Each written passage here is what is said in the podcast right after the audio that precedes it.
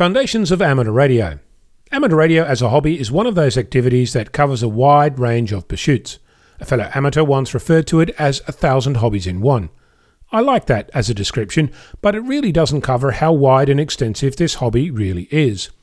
You've heard me talk about radios and on air activity, about contesting, about outdoor activities, about electronics and antennas, about the grey line, and about decibels.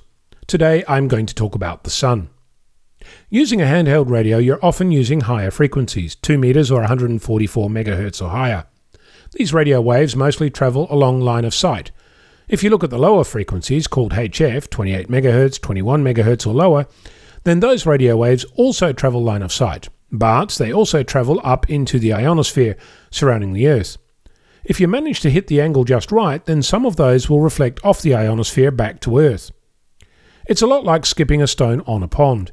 If you get it right, you might make it skip several bounces. If you get it wrong, it'll go plop and vanish.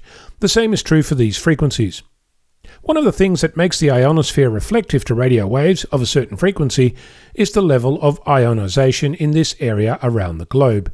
Typically, the ionosphere is somewhere between 50 kilometers and 1000 kilometers above you right now.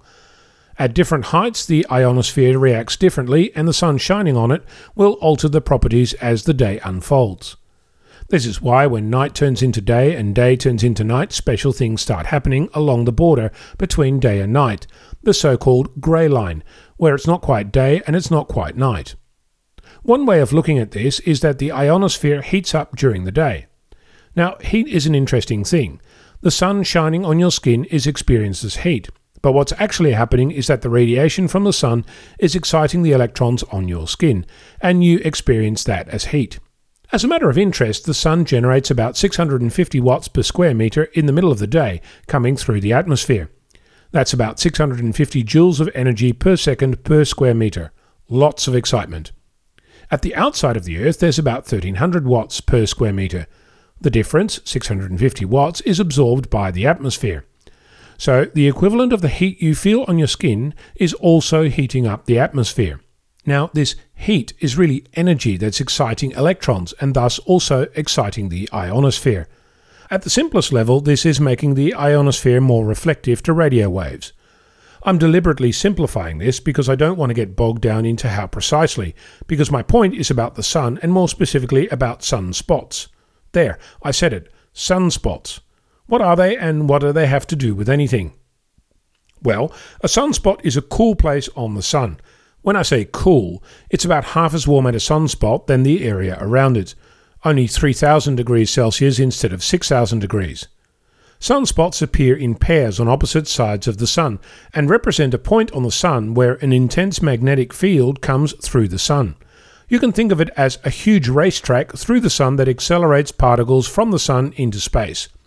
These particles represent energy, and if they happen to hit the Earth, they add a whole lot of extra energy to the ionosphere making it much more reflective. The more sunspots, the more energy, the more excitement of the ionosphere, the more reflection, the better radio communications. Sunspots generally appear in groups, and the density of these groups varies over time. To get a uniform sense of how much energy is around, scientists came up with a sunspot number. It's indicative of how much energy there is, not an actual count of the number of dots on the sun, since some spots are large and others are relatively small. The increase and decrease of solar activity repeats over time.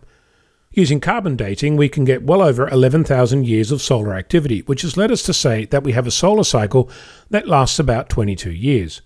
Of course, that isn't exact since this is nature, but it gives us a simple way of better understanding a very complex topic. The final bit of information you need is that when the amount of solar activity has peaked, we have hit solar maximum, and when it's hit the bottom, we've hit solar minimum. Since you cannot see those while you're in the middle of it, you can only really look back in time to determine what the exact point in time was that this occurred.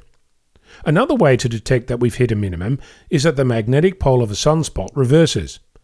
As I said, they come in pairs. One is the north pole of the magnetic field, the other is the south pole. When these reverse, that's an indication that we're starting the next solar cycle. All that being said, it means that sunspot activity is strongly related to your ability to use HF over long distances. And if you're a QRP operator like me, using 5 watts to get around the globe, then you really want to know when the sun is helping you and when it's taken its bat and ball and gone home. I'm not going to go into solar flares, coronal mass ejections, and the solar wind, since that's a whole new topic to cover for another day.